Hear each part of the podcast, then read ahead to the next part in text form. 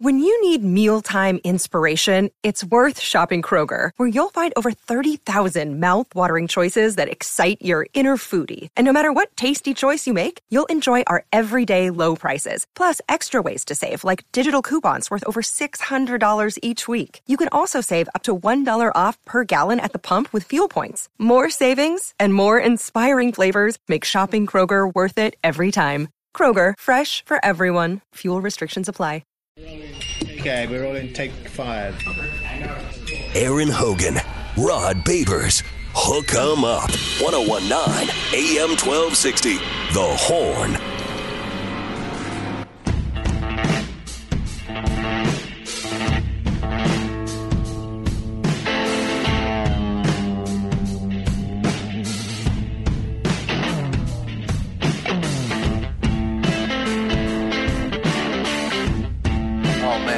Uh, Thursday we have.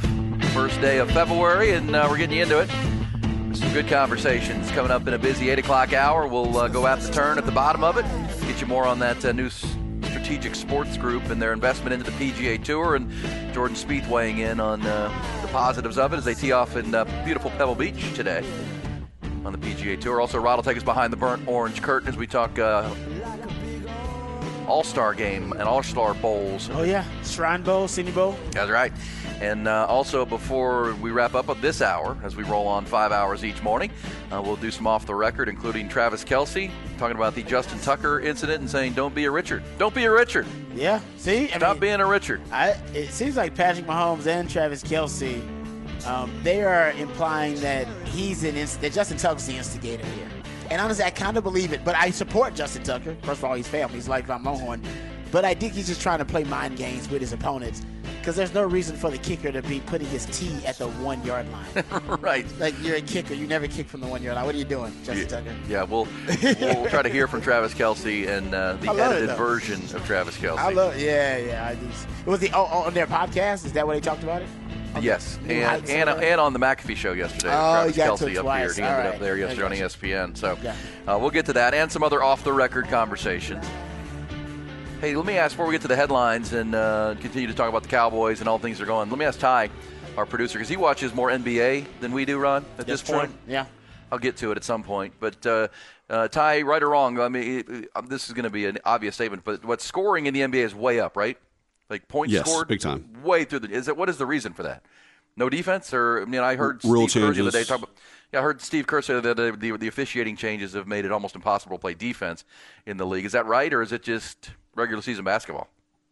Um. Uh, yeah. No. Steve Kerr's. I, I don't. I couldn't tell you the rules exactly that have changed, but I mean, there's a lot of d- discussion about that right now, and between you know players and coaches. Uh, Is it, the is impact the rules that have is the rules that have changed or how they're calling the games? rules that have changed and how they're. I mean, generally over the last 15 years, the, the you could see the physicality decrease on defense because of you know the way the refs are calling the games. But it's Yeah. it's I, I don't. I, I mean, if you look at the Vegas numbers, the the over under totals on these games have gone up. I think an average of like six to seven points this year alone. Yeah, it's amazing. It's, it's it's it's everything though. It's the analytical era. They're shooting more threes and outside shots, so they're and players are more skilled than ever. and players are more skilled than ever, and the refs are calling the games differently. So it's it's a mo- it's a multifactorial thing. But yeah, scoring is up. And by the way, they want scoring up. Yeah. They want. I mean, they want they want scoring up. Every league wants scoring to be up. Period. Well, it's uh, it's way up, and because we've had a 73 point game this year, we've had a 70 point game, we've had a couple 62s from individual players, um, and so yeah, it's, especially these really skilled players, and you can't hand check them. Uh, you- what are you going to do? I mean, um, they're the best players in the world, and now obviously I do think the influence of the the overseas and the foreign players coming in who Yeah. are more skilled than our players for sure. Uh, just because they, as as Geno Auriemma, the coach of UConn, says, they practice six days a week and play once. Whereas in uh, grown- Fundamentals. in youth basketball here, you play six games in a Saturday and don't never practice. you know, you play. Um, you know, you, you- there's never practice that you have, and you've always talked talked told our audience, Rod, and it's, it, you don't think about it until you think about it. That football is one of the few sports that you practice a lot more than you play. Yep. Uh, you practice you practice all week long to play one game, One game. right? Yep. Uh, and you know, NBA, Major League Baseball, they don't they don't practice much once the season starts. No, you're just playing, and the seasons are long. The seasons are real long. really long. You playing. And so for, for the development of players, it's in, in the youth levels. That's when it's really really important to learn the fundamentals. And the European players grow up learning the fundamentals and playing pro ball and, and practicing a lot. Yeah, it's it's it's ingrained. Even the great Kobe Bryant, the late great Kobe Bryant, uh, who we just celebrated his, his anniversary of his passing, said, you know, one of his biggest advantages is he grew up in Europe, practicing and learning to play like they do. Yep. So when he came over here, he was a dominator. Fundament, he was fundamentally sound. Oh, yeah. as a young player. Hundred A lot of percent. guys weren't. All right, good stuff. All right, so good. I just mentioned because I'm looking at these scores, and it's 125, and it's 136, and it's uh, big numbers in the NBA. Uh, 136 for Phoenix last night. Okay, let's get to the other headlines, the top stories of a, uh, a Thursday morning. Top Gun Rentals and Lawn Equipment bring you the top news. And uh, we talked uh, about All Star Week. It is East West Shrine Bowl and the Reese's Senior Bowl taking place. Uh, a couple, couple, three former Longhorns taking part in the East West Shrine Bowl game that will be tonight up there in Frisco, Texas. Uh, Longhorn running back Jonathan Brooks, who will not play because of injury, was there and on the roster. Tight end Ja'Tavion Sanders and Ryan Watts will play tonight. Uh, yesterday in Frisco, head coach Steve Sarkisian for the Longhorns inducted into the East West Shrine Bowl Hall of Fame. He played in that game and starred in that game back in 1997. Also at the Senior Bowl, only two Longhorns going through the practices and will play. There were as many as eight had been invited because of injury and a couple players coming back to Texas. And only two there: Christian Jones, the def- the offensive tackle, and T'Vondre Sweat, the defensive lineman. Of course, uh, the Outland Trophy winner for 2023 has been in his usual dominant self in the practices this week, flashing a rare combination of size and quickness and power. That game is going to be 11 a.m. on Saturday. Rod will have more on that behind the burnt orange curtain. As we've talked a lot of NFL coaching news, it's official now in Seattle. They have now hired the youngest head coach uh, in the NFL after having the oldest head coach last year with Pete Carroll. Uh, they bring in Mike Macdonald from Baltimore, 36 years old, gets a new six-year deal. Uh, his Ravens defense this year became the first unit ever to lead the NFL in points allowed, sacks, and takeaways in the same season. Uh, his hiring leaves just one head coaching vacancy. That's in Washington. Cowboys uh, defense coordinator Dan Quinn completed a second interview yesterday with uh, Washington Brass. He could be the leading candidate there. In the NFL, uh, excuse me, NBA, the Texas trio all in action last night, and once again, all three took losses. Dallas got drilled in Minnesota. They played that game without Luka Doncic or Kyrie Irving. Houston lost at home to New Orleans. Spurs lost at home to Orlando. College hoops tonight, big game. 12th ranked Texas, the women on the road at Waco for a Big 12 showdown with 13th ranked Baylor. That game will tip at 7:30 and be broadcast nationally on ESPN. Horror Headlines brought to you by Top Gun Rentals and Lawn Equipment. A new year and a new store. Come see our new Buda location at 200 Trademark Drive to rent, buy, or repair any construction and lawn equipment you need. TopGun.net. We'll shoot you straight. Carroll's name and Pete Carroll. We know he still wants to coach. He has publicly stated that. If I'm Boston College, I hire Pete Carroll. And I know he's not going to be there for like three years, but he'd hire a hell of a coaching staff, and he would hire our probably our next head coach because he'd hire a nice, bright, young coaching staff, and he would get young coaches that want to work for him. That would be my that would be my one kind of mandate. I'd be like, hey, I want you to hire me some nice, bright, young, up and coming coaches, and I'd let Pete Carroll take it. Why not? You gonna do better than Pete Carroll, at Boston College? Well, no, I, no, I wouldn't agree, disagree at all from the Boston College side. Would he take it? Uh, would he Yeah, go? well, yeah, no problem. That would be I the bigger con- question I would have. But you know, he, he was the New England Patriots head coach way back Yes, he was. before he went to USC. Before he went to college, yeah. Uh, so he's got some Boston roots, I guess you would say. He's got a house or there some still. ties there. Does he? Mhm. Nice. Yeah. Yeah. that- look, I'd ask him. Yeah, exactly. They're gonna tell you no, and they tell them like this, man. We make mostly a figurehead. Like we're not ask you to dive deep into this thing. I want you to hire really good coaches, delegate. want you to come in and close out in the recruiting trail. We're not asking you to be jet setting all over the place. We get you seventy two, but you got great energy, and you're still one of the most respected minds and you know coaches in the in the history of the game, college or pro. Hey, you can still recruit with that name. No, I don't disagree with that at all. Uh, Yeah. I, I mean, if you're Boston College, that would be a dream come true. Uh, The question is, is it would. As we talk about the uh, the grind and coaching today in college and the NIL and all that goes on with it, would he want that? We'll see. I mean, you, you'd, ask him. hire a person. Uh, you got to spend some money because you got to hire like a personnel department. Like you'd have to help him out because he, can't be No. on the recruiting trail and he, with the demands of college today. But it's worth the consideration. He may just he may decide like because uh, when Herm Edwards did that at what Arizona State. He did. Uh, and I'm not saying some it worked out at Arizona. State. I'm just saying we've seen uh, coaches decide, all right, I'll go to college and that'll be my, my retirement plan. Um, and I'm not saying it's a job where you need to have that, but I think you put the right resources around Pete Carroll. Um, you know, I think he could do a really good job there. But you got to hire the right coaches, and he could do that. He hires good coaches. He does. Pete Carroll's Uh, always been one of those guys that hire good coaches. absolutely. Yeah. That's interesting. That's a that's a as we talk about the carousel of coaching, which continues to spin, but the uh, the the music's about to stop, right? When musical chairs, if you want to call it that, and uh, it looks like Dan Quinn might be the, the last chair available with Washington. You said earlier something I thought was I don't know whether we, we expanded on it, but uh, that, that the Washington the, the coaching search has not gone as planned for Washington. No, Mm-mm. they wanted some other guys. I do think they did. Yeah, I think they ultimately. I, I, we know that they. I think they want to zero in on Ben Johnson, and Ben Johnson did the you know the the about face and The okey doke. yeah, Because we said he's probably looking for next year, yeah, and next it's a, year's cycle. It's a smart move, but you know, and they have the new was it Adam Peters, who's the assistant GM with the uh, 49ers, who is there now. Um, I believe he's the one that's conducting the search, so it's not a good look on him early on. Yeah. They hadn't been able to close on the top candidates. Well, I mean, the top candidate on the board was Jim Harbaugh, uh, but he was only going to go to San Diego. And as you reported yesterday, the reports are out that he's going to make $16 million a year That's what Mike Florio said. to coach the uh, the Chargers. Well, that's that's healthy, uh, but worth it if you get the right coach. And you know, Jim Harbaugh has been been a proven winner wherever he goes. Yeah. And obviously, San Diego was a spot that he was eyeing for sure. I don't know if anybody else even even had that he was even was even interested in. He did an interview in, in other places too, but Chargers were seemingly his destination. But you know, if you're Washington, Ben Johnson, I think was the guy, right? They they were eyeing Ben Johnson, and I mean, to your point about Adam Peters, their new general manager, you kind of got to know that. I mean, you can't interview him until he's done, but you can at least find out. Yeah. And you wonder if, if Ben Johnson you know, sent some mixed signals here that, yeah, I'd be interested in talking. And then when it came down time to actually interview for it, he was like, I can see that. Yeah, because that seemed like I mean that's something that came out of nowhere.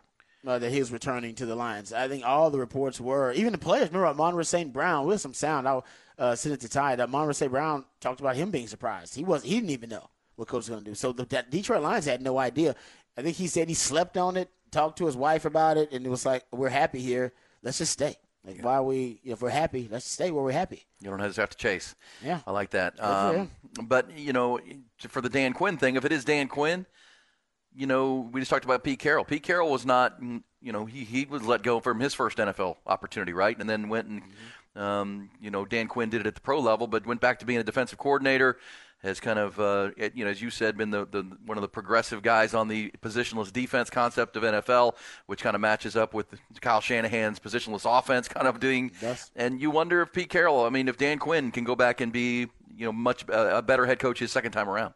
Um, you know, that would be. He's got that Pete Carroll kind of energy. That's the one thing uh, that reminds me of Pete Carroll. He's got that that energy. He's a defensive backs coach originally. like Pete Carroll was. Yeah. And you know the the the Cowboys players would say that Dan Dan when Dan Quinn showed up, boy, it was infectious. His uh, the way that the the mood in that locker room and the chemistry on that team you're right ratcheted up. Because Mike McCarthy's. Yeah. He's not bringing much dynamic. Uh, No, it's not energy. Dynam- he's not dynamism. That, yeah, he's not that charismatic or anything. No, It's okay. That's which is okay. They're not. no, some coaches aren't, but at the Yeah. same time, he is. Dan Quinn is. I'll be interested to see if his second time around. But you said it's going to be predicated on, you know, Who his hire is on you know, offensive who his but- offensive hire and who they drafted quarterback. But he's done a good. Like I said, he's done a good job. If it is Dan Quinn, you go look at his track record. It's not a huge sample size, but when he was in Atlanta, he hired Kyle Shanahan at OC, and he hired Steve Sarkisian at OC. He did. That would show you that he is at least very progressive and modern in his ideas about offense. And I think because he's so modern with his ideas about defense and so progressive, that leads him to study the most cutting edge offense. Because the reason he's constructing his defense the way it is is to keep up with the most elite and the most modern offenses in football. And so I think that's why he's able. He's probably got a short list of coaches that, oh man, these are the offensive coordinators I don't want to face. these are the offenses that I least like to face that give me the most trouble, the most problems.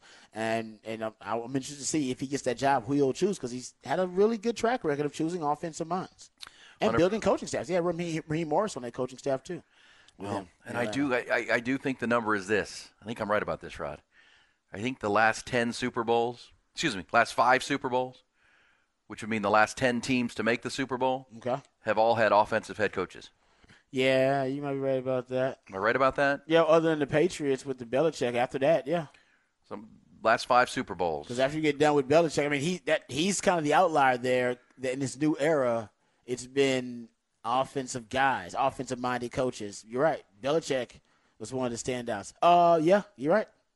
That's the truth. I mean, I, I'm trying to think it right now, and they've been mosely Now, I mean, it doesn't mean you don't have to play defense. no, but in terms of the, the, the way you construct, the way you build a franchise, do you want the guy at the top, the head coach, to be an offensive minded guy or defensive minded guy? I think most of the NFL, just like you just pointed out, they're going offense. They're going offense. They're going offense. Um, but but you know, look, that's that's the last five. So that's the last ten teams to make it. Now look, that's been the Chiefs four times. Let's not forget that, and that's uh, that's Andy Reid, one of the best offensive minds ever. Uh, but he does have this Steve Spagnuolo guy, who is, as you said, maybe he's one of the greatest. His resume as a defensive coordinator is as good as anybody's. He does. Because what's what, what number Super Bowl is this for him? He was with the Giants, Oh, yeah, you're right. He's fifth. It's his fifth. his fifth Super Bowl, It's his fifth Super Bowl as a defensive coordinator. and Yeah, so tied, tied for the most, by the way. and that's why I'm, gosh, I'm just so puzzled of why, as we still sit here on this Thursday morning, the Chiefs are a two-point underdog in this game. They've got Patrick Mahomes.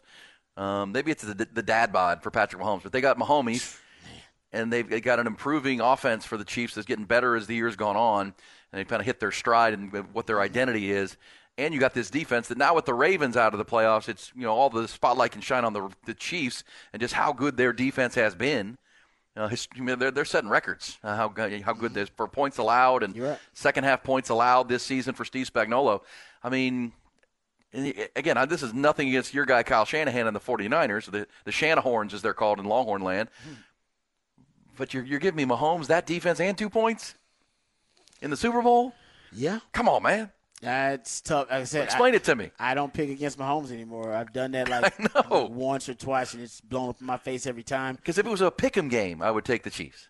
Third game in a row, he's been an underdog, though. Think about that. I know. Third game in a row. Ain't like we haven't learned yet. He's what he's done on the road in back-to-back weeks uh, has been uh, unbelievable, and now he's can do it on the Super Bowl away from home.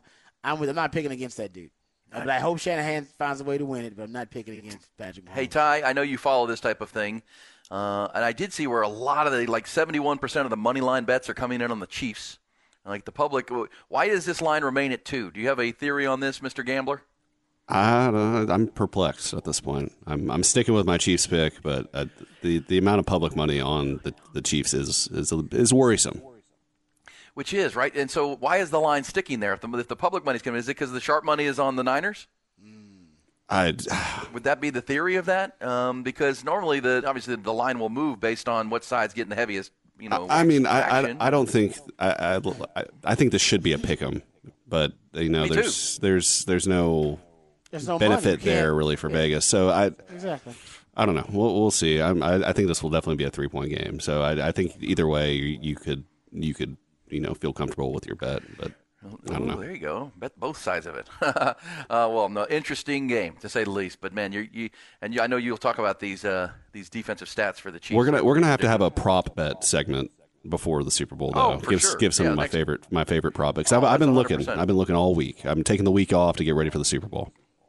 Well, a lot of them have been about the subject you don't want to talk about. It's Taylor Swift. There's other prop bets about Taylor Swift too. Oh, Tons no. of them. Yeah, saw an article. Just because I don't want to talk about them doesn't mean I won't bet on. 'em. Did you know Ah, that? Uh, there you go. I found this out yesterday because you know Tom Brady, the great Tom Brady. He he does a podcast now, uh, Mm-hmm. Yes, he and does. he interviewed Andy Reid, and in it, Andy Reid revealed that he actually knew Taylor Swift before Travis Kelce did.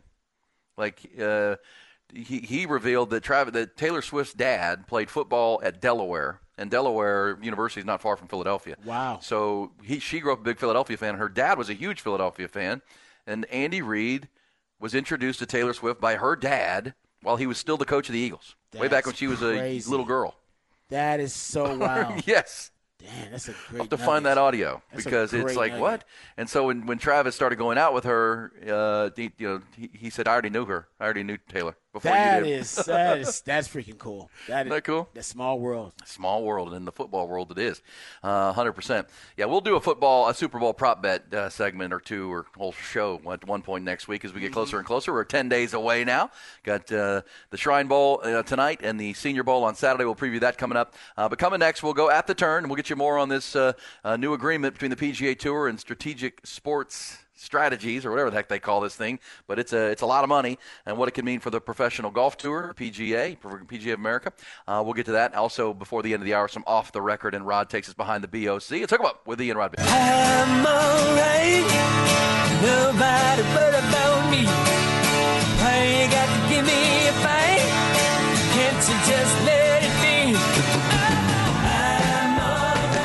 Alright. Turn is presented by Callahan's General Store, helping to keep your yard in golf course condition year round for 45 years. It's always a good day to make it a Callahan's Day.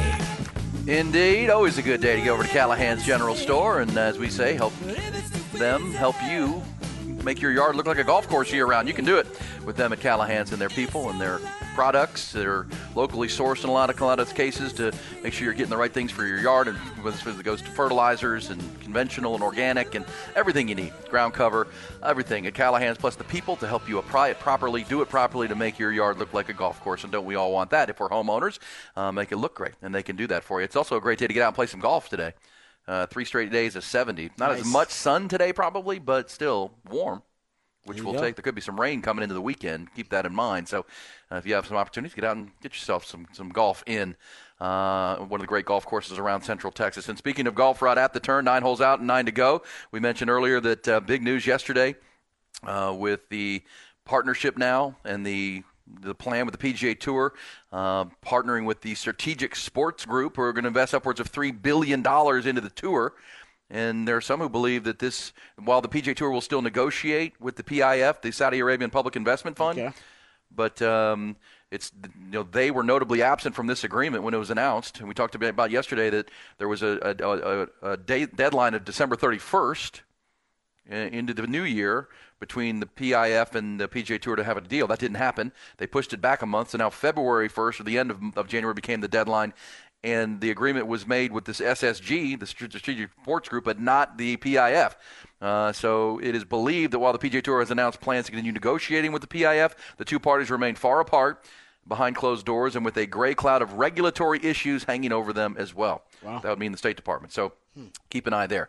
Uh, but as we said earlier in Bullish or BS, the Strategic Sports Group is made up of you know, essentially billionaire owners from around the sports world is the best way to put it. The, the the group that owns the Boston Red Sox and the Pittsburgh Penguins and Liverpool at Pool FC, uh, Arthur Blank, the owner of the Falcons, owner of the Brewers, owner of the Celtics, and um, these folks have you know 200 years of combined ownership and leadership. Uh, and so Jordan Spieth at Pebble Beach yesterday was asked about this, Rod. And uh, he said, I think stability would be something when asked what the benefits of this. I think that the idea that there may be any kind of negativity within our membership, within the fan base, sponsorship, whatever it be, hope that starts to turn the corner and recognize we're in a place where we can be better than we've ever been as a tour. Um, it's the premier place to provide for professional golf, and these partners will help us continue to make it that way and have impact on the membership. And he talked about how the fact that they get to have an equity stake now, the players can become owners of the tour essentially. Yeah, that's big. That's huge. Yeah. Um, and that's what, you know, they've been wanting because they're independent contractors. We know that. And that's why when LIV started, I mean, it was like, well, we're independent contractors. We, we should be able to play where we want to play. Uh, but this now ties the players to the tour because they're, they're equity stakeholders in the tour. It's their tour. They don't play on the tour. This is their part of they, they're part of the ownership of the tour, and um, and you're working alongside owners who have owned franchises in multiple sports for a long, long time. Uh, that can only help grow the game to have those type of partners and grow the sport, which you're trying to do. And uh, so we'll see. Uh, of course, 18 of the top 20 players in the world will be playing. The official golf rankings are playing at Pebble Beach, uh, but we know Jon Rahm, Tyrrell Hatton, and those are playing in the. Uh, there's a LIV event this weekend too, in in uh, Mayakoba. So there's a LIV tour event and there's a Pebble Beach event. Yeah, I just don't understand. I mean, either you, I guess, either you disrupt, you're a disruptor, or you get disrupted. And PGA got disrupted Big time. Uh, and and I guess Liv was the disruptor. And now uh, a lot of the things that were some of the kind of, uh, I would say, some of the LIV guys, or now LIV guys, who were in the PGA were clamoring for. Now they're starting to evolve, and you're starting to see the the PGA come around to their side of things that they need to be uh, modernized as an entity and they do need to start thinking about diversifying their uh, financial structure a little bit more Well, and That's I what think this is well, it, it did for sure. And I think a couple things. One, you know, the the head of the PIF you know, has stated owning golf or being a huge part of golf on the global level was his goal. And the PGA Tour, you know, shunned his advances to invest in the PGA Tour previously, and that's why he started LIV, uh, or they started LIV. Uh, but look, until this, until the, the, the this past summer's partnership was announced, and it was rele- received with so much backlash that essentially the PIF was going to own professional golf on this planet. um, Yep. That's what activated these owners in the United in the, in the United States and in Europe to say, wait a second. What are we doing? Why aren't we involved in this? And so you could argue even even you know Jay Monahan and the PGA Tour back in the day didn't have the ear of these owners like they did once now. this happened. Yeah. That disrupted it to such an extent that these owners are like, wait a second, we don't want we we, we should own this tour. Why didn't Uh, we do Why this? didn't we get in Why on didn't we do this? This should have been our we love golf, Yeah. you know. We, we, we know golf is very popular. There's a lot of money in golf. What are we doing? Yep. And so now they've gotten activated and they're in. And as uh, Jordan Spieth said yesterday, I think the coolest thing about it is the players are now owners. So not only do they benefit with the tour, they're now equity owners. So they want to push it themselves. They want to make the product better themselves. Not that, that, that they and we didn't before, but you directly benefit from owning a piece. I think that's part of the coolest things. And the the question will be with this agreement. Does that push LIV, and does that push some of the golfers who jumped to LIV to think about maybe coming Coming back? back, yeah. And that's why you couple it with the Rory Well, that was some of the reasons they left to go to LIV. yeah. right? Uh, those are no longer valid reasons because you've seen the PGA have a shift Yeah. here. Or or it's going to be, you know, or it will be, you know, two rival tours, and um, Could end up being that, yeah. And the question then will be: Are you able to bounce back and forth and play this event and that event? I don't, I don't know. I But doubt we, it. We know now that you can play in all the majors, though. The majors, correct. Yeah, and that's really what everybody cares about. And LIV LIV golfers, of course, only play the three rounds, and there's no cut and those kind of things. And we've established that it doesn't go towards your world ranking. Your points do not count, which will affect them long term when it comes to things as far as world rankings and. Um, so there's still more to work out, but this was a big step forward for, for you know the PGA Tour, I think, uh, as they tee it off at, eight, at Pebble Beach today. So that'll be fun. If you're jonesing for some football, but you love golf this weekend with some of the best players in the world, including I, I saw where Scottie Scheffler, the lifetime longer, hadn't played in this event since 2011, or no, I don't think he's ever played in it. Okay. Because this is usually because it's a pro am and Bill Murray's always there doing his Caddyshack thing, and um, this isn't always one of the, the best attended, but as far as the top players, but it is this week because it's a it, there's gonna they're look they're, they're gonna have a signature event every time there's a LIV event. Just know that. Uh, just- okay. That makes sense. Counter programming, Rod. Well, LIV's not making a dent in terms of viewership. No, nobody watches LIV. No, it's nobody not. watch. Nobody even knows where, where LIV is to watch it. it's in Mayakoba. Where's Mayakoba this week? Yeah, I'm just saying, like nobody watches LIV. That's not where they've made. That's not where they've been a disruptor. It's Oh, not viewership. They've been a disruptor to the actual marketplace because of the amount of cash. Right, They're they're just throwing throw at- huge they're- money around, right, just money whipping. with no with no sense of profit or yeah, loss. It doesn't even matter to them. money whipping things, but it's I know like I said, it's it's worked. But now my question is: so now is LIV or, or basically is LIV going to back away? Like I don't understand. Like how is how is LIV feel about this new entity that is now coming to the negotiation? I don't know how they're going to react, and I don't know because it's Is two things. It's their tour with, with Greg Norman and them, but it's also the players on that tour. Yeah. that will be important, and there's still a lot of ground to cover within that And regard. those guys have signed on, right? Took the money, Yeah. to be on the LIV But tour. we don't know is like how guaranteed those contracts are and those kind of things, um, because there's I want to be going back on public. them deals. That's a group. I don't know if I want to renege on them deals, man. Hold on, what? But I mean, because the, the I get. They'll be selling in court. I'm obviously because at the beginning, what the PGA Tour sold was history and tradition, and you know, leaving a legacy against the best players in the world, playing you know four round tournaments with a cut. You know, com- comparing your career to the Jack Nicklaus's and the t- Yes. the great players of all time. Yeah. You're not doing that at LIV. LIV is a whole new thing um, that doesn't have that tradition and history. Does this now with the strategic sports group and these this coming in where you can become an owner of the tour? Does that draw some players back potentially if they're able to get out of those deals? That'll be a question and it's fair to say that the PGA underestimated, miscalculated Hundred percent. how much how much of an incentive just the straight cash homie would be, as opposed to Oh, there's no some of the doubt things about that you just mentioned about you know playing with the best in the world and uh, being to compare yourself to the goats and the greatest of all time and Oh, tradition. I think that's fair because legacy. it's amazing that Jay Monahan is still the commissioner of this tour. He's like Houdini, but yeah, he underestimated. Yeah, they really thought that um, you know the guilt of, of playing under the Saudi umbrella, pretty much um, and all that came with that, and then the blood money term and leaving the there. history Yeah. would, and even at the time, I argued they should stay at the PGA Tour and force this kind of change, which is now happening, and not give LIV the, the, the fuel that they need to disrupt the game as they have. But you know, in the end, uh, it- money won out, and those players took the money, Mm-hmm. and that disrupted the game to that point. Because again, no one's you just said it. Liv's not trying to make a profit. Nobody, yeah, nobody's watching LIV. They're not selling Uh, it was all about this. Well, so but see now the strategic sports group stepping in and putting their billions in has kind of disrupted their plan. yes. Uh, and now LIV has to you know figure out because they, they want to own golf, Yeah. and now they're not they going can't to. just money whip them anymore. They actually have to negotiate a compromise. That's exactly right. It's coming in money whipping everybody, and now this group has money too. And instead, this at least on appearance, and you guys can correct me if I'm wrong by the way I read this at 447 3776 here and at the turn. You know, this does put, you know, a roadblock up to LIV owning golf, essentially. You I mean, because Yes. PGA Tour doesn't have to sell out to them. Because the PGA Tour's argument when they said we have to agree to this is we're going to we're going to go bankrupt in all these lawsuits. Mm-hmm. We're going to spend years and years and years, you know, adjudicating these cases, and we're going to kind of like the NCAA.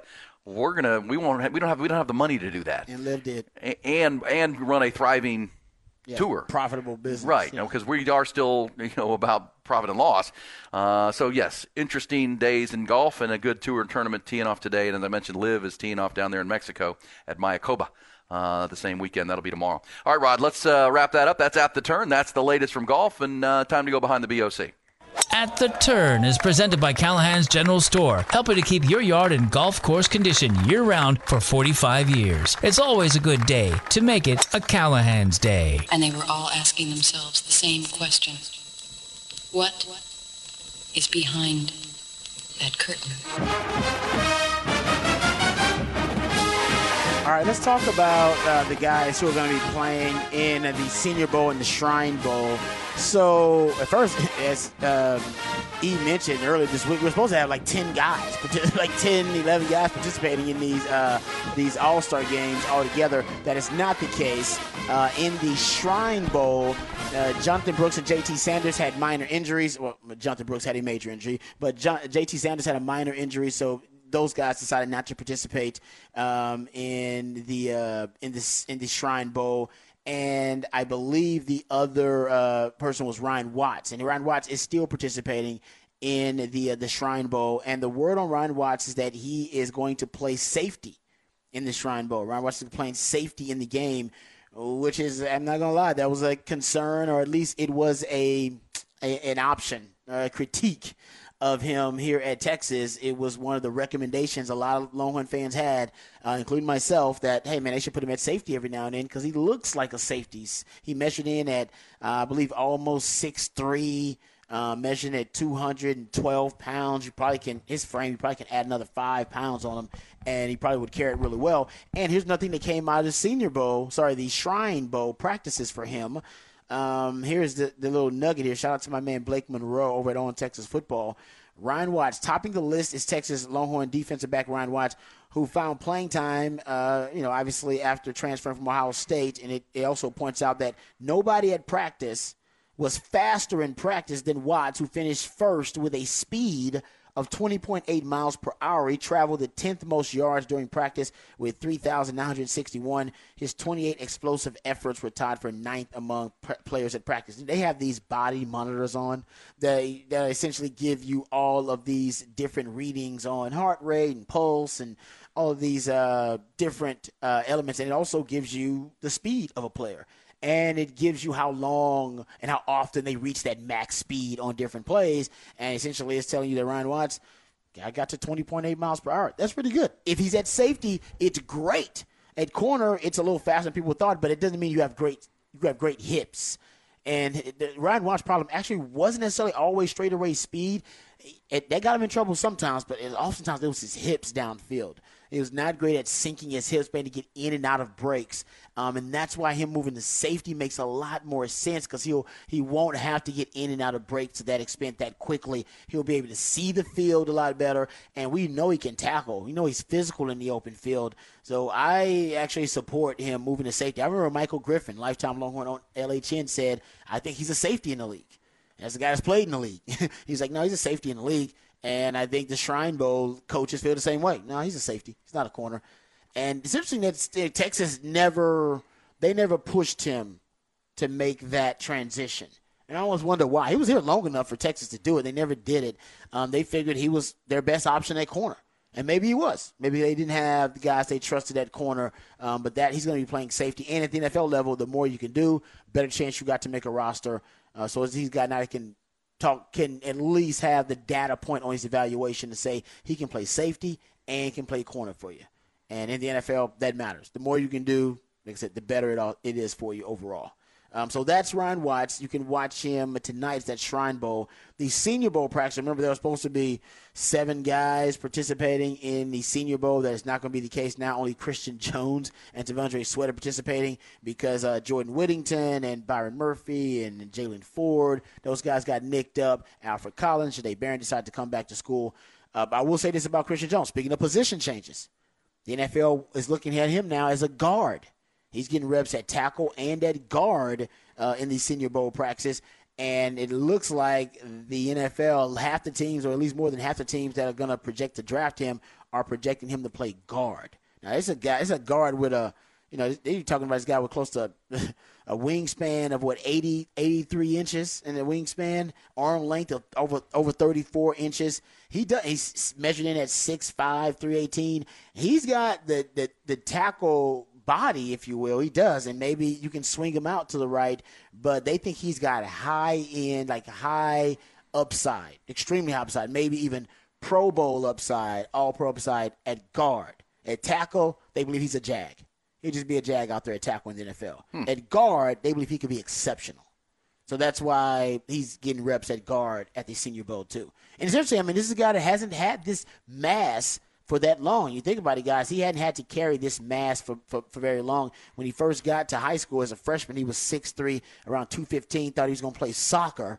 And then coaches in the hallways kept kind of nudging him, like, man, you need to play football. This is Texas. You play football uh, and he went to play football, started packing on the pounds, and now at 100 plus pounds later, and him growing almost three inches later, he is just in the last probably five years or so because of the nutrition, dietitian, weight room here at Texas has finally got his his kind of grown man body where he can um, have the the transition uh, from a guy that was all about more about his foot It was an athlete that was about his footwork because he thought he was playing soccer more about his footwork and more about speed and conditioning to now a guy that's more about power um, and being able to carry that mass really well so they think he could be a guard and I actually think he can too. Um, he's. That's, he know he's coachable because he's gotten better every year that he was at Texas. There's no way I thought he'd have been a middle round pick when I first saw Christian Jones. I don't know if I thought he was an NFL player the first time I saw Christian Jones out there. And now they're looking at him as a guy that his draft stock going from being a late round pick to being a mid round pick if he works out well, Well- and, and all that. Well, it feels like his ceiling is is raising, rising. He's raising his ceiling with his performance. Yes. Um, and I think Kyle Flood has been a huge, huge uh, jolt for him uh, as an offensive line coach. And as, as you said, his willingness to be coachable. Because to your point, I first time I saw him live was at, at the Arkansas game. Yeah. Fayetteville. Exactly. And he got bum rushed. Wow. It was like, whoa, that's not good for your Yeah. starting right tackle. Uh, he was getting destroyed. And, uh, you know, it, it was kind of humbling. And But he's gotten so much better. And you, you what you just said, if he, they, they project him as a really high end guard, but he can also. You know, it's an it's an injury prone league. Yes, it is. And you have tackle experience where you're just a guy, but boy, in a, in a pinch, you could play, you know, the tackle position and start at guard. That makes you very valuable in the National Football League. Yeah, the more you can do. So uh, Christian Jones stock is going up. Uh, we talked about T'Vondre Sweat earlier, uh, and we'll get into it. But the, the the quick of it is T'Vondre Sweat. he- has probably more highlights uh, from that Senior Bowl than a lot of other defenders. Got a couple of them where he's pushing guys back, essentially pushing the offensive linemen back on their butt, pancaking them. Um, he's going to make a lot of money in the league. I don't know if he'll be a first round pick, but he definitely increased his draft stock. And once he weighs in, which is only probably the big question mark for him, I think T'Vondre Sweat will cement himself as an early round, sec- early second round pick, early second round. Um, so there you go. That's a couple of nuggets uh, from the uh, Senior Bowls. Uh, you uh, you don't have as many Longhorns as we thought, but these all those Longhorns look to be increasing their draft stock right now. I haven't seen any negative news about Ryan Watts and his prac- in the practices, T'Vondre Sweat or Christian Jones. All good stuff. All right, and those games tonight, of course, with the Shrine Bowl on NFL Network, and then Saturday morning, 11 o'clock, with the uh, Senior Bowl. The game itself, eh, you know, it's really about the practices. It really is about the practices. and they getting Yeah. up close in these one-on-one drills. Uh, we'll come back when we do. It's off the record. I'll play you that sound rod of Andy Reid talking about how he met Taylor Swift when she was a young young girl and how that all came about. Also, some other off the records topics as we get you rolling and keep you rolling on a Thursday on Hook 'Em Up. 447 3776. DD Mega Doo Doo. I'm sorry, Mangudu. Once it's turned on, the sign will spell out Deli Cat Essen. Well, well, I don't get. They break the head comb. Congratulations. Continue good sex in the eh, good sex in the Big East. Thank you, Jimmy. And boom goes the dynamite. It's time for another edition of Off the Record. Do it live. I can. I'll write it, and we'll do it live. And thing sucks. Oh man, off the record never sucks. Stories that uh, maybe you've missed, but you need to hear because they'll be talked about. And I mentioned this earlier, Robin. Now here we have the audio. I mentioned that you could you could uh, look very smart at your Super Bowl party next Sunday if you know this little fact that Andy Reid, the head coach of the Philadelphia of the uh, Kansas City Chiefs, it's crazy. Met one Taylor Swift before Travis Kelce, her new boo thing did. Can we play this for you? Here's Andy Reid. He was doing an interview on a podcast with, with Tom Brady, talking football. And uh, here's how this sounded uh, earlier this week with Andy Reid. Buffering, sorry, sorry. Buffering, buffering. Buffering. Oh, oh. Give it to me, Andy. Now, Listen, she's she's been great. Um, I knew her before uh, from Philadelphia. Her her dad played at Delaware and was a big football fan and um, good guy. So I had met him there um, and her, and so uh, that was the last thing Trav wanted to hear that I knew her before him. You know, that, she told him, "I know, I know your coach," and he went, "Oh, God, come on." That is crazy. That is a wild story, man. That's a small world story for real. Like, I never knew. odds? I never knew her dad played football at Delaware. Who knew? I, I didn't know that either. But The Blue are Hens. odds? The Blue Hens. Like, what are the odds? And now Travis Kelce and Taylor Swift might end up getting married. It's, it's crazy. Um, okay, I got one for you. It's a crazy story. A Brazilian medical student Nice. um, apparently got shot in his head and did not realize it. I'm going to read the story to you because it is a yep, it's a bizarre story. It's crazy. Um, yeah, so this kid, um, and I got it from uh, New York Post. So Okay. like, I'm saying that they're pretty reliable. So I got it from the Post because I couldn't believe it either. So I went to go try to find multiple sources because originally it was online on Twitter, and then I went and found the Post article about it. So uh, this dude, he, he's a he was a Brazilian student. It was a Brazilian medical student. 21 year old Brazilian man stunned after finding a bullet lodged in his head after thinking he was hit by a rock during a New Year's Eve party. According to the New York Post, Mateus F- uh, Facio was partying at a beach in Rio de Janeiro when he felt an object hit him but he shrugged when his head stopped bleeding and thought, "Oh, no big deal. I'll just wait till you know, uh, wait till I get home and I'll see a medical professional about it." For the next four days, Mr. Facio continued partying with friends without any idea about how severe the situation was. "Quote: Little did I know that all this uh, would happen." He said, I thought it was a stone, a bad joke, that someone picked up a stone and threw a rock at me. If there was a noise, I could imagine what it could be. He said, but he went on to say, but I didn't hear anything. It was completely normal. And he's the 21 year old partied on the beach, hung out with friends for four days. Um, when he got home, he sought medical attention. On his journey back home, Mr. Fazio said that his arms and fingers had stopped moving normally causing him to repeatedly stop driving. He said, I went to take a nap and woke up with my arm feeling a little silly. He said, I felt my fingers moving, but I didn't have confidence to pick something up. So he saw a medical professional and they let him know, oh, yeah, dude, you got a bullet in your head. You have a bullet in your head. Isn't that He- crazy? This guy can never be my doctor. That, well, it, maybe his pain tolerance is just that good. Like, I don't know. Like, I just don't know how that happens. Talk about pain tolerance. That dude's got it. That's unbelievable. Well, are there pain shot in receptors in your head? Yeah, I mean, I, I imagine he was in shock or something and just didn't know it. I just don't know how that happens. But there you go. That's what I'm. But like, do you mean, you have pain receptors, so you feel the pain. Do you have them in, inside your head? I'm sure you do. You got to. You got them everywhere, don't you? I don't know. Eh, Maybe you don't. I don't know. That dude there, I don't know how. That's a he's a medical marvel. Like he got shot in the head. No kidding. And then he survived for days without any medical attention, just hanging out with his friends. He's got bad friends, by the way. Your friends suck, sir. Your friends suck. Right? Hey, they were partying, man. They're all high up on goofballs. Well, after we got high, Ken, in the morning, can I look at it? Look at your, your head is bleeding. Can I look at that? And then I'll feel like, oh, dude, I think you got something in there. You should go see a doctor. None of your friends suggested you go see a doctor. your head, you got a hole in your head. I got to see these pictures. Do we, do we know who shot him? Uh, no, I don't think they really know exactly who shot him. I Thought it was they- a rock. It took, it took days later. they definitely don't know who shot him. They have no idea. As we said, today is February the 1st. That means Look, tomorrow's ground. That means, oh, God, that's right at the top of his head. The top of his head. Uh, that means tomorrow is Groundhog Day. Today, Rod, National Change Your Password Day. Change Today, everyone oh, is yeah. encouraged to change. How many passwords do you have? Oh, now we everybody got like 15 or 20 because of all the I know, apps and I know, stuff. I know. Streaming services, no. You can't have the same one though, E for everyone. That's dangerous. Got to switch it up. Why is this? Can I?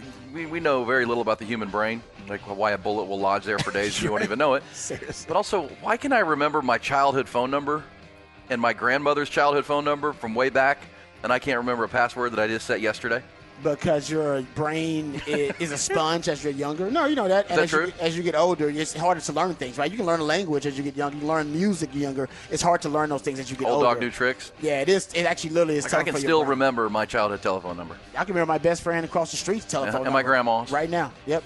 because you used to have to dial it. You had to dial it. And that's also, too, right? That's why Robbie writes everything down because my brain remembers it better after I write it down as opposed to typing it on a screen. Oh, there you go. There you February go. 1st. Change those passwords out there. it. Uh, it's also a big day in high school sports. We'll tell you about that coming up. Hook them up with Ian Rodby. Hook it up.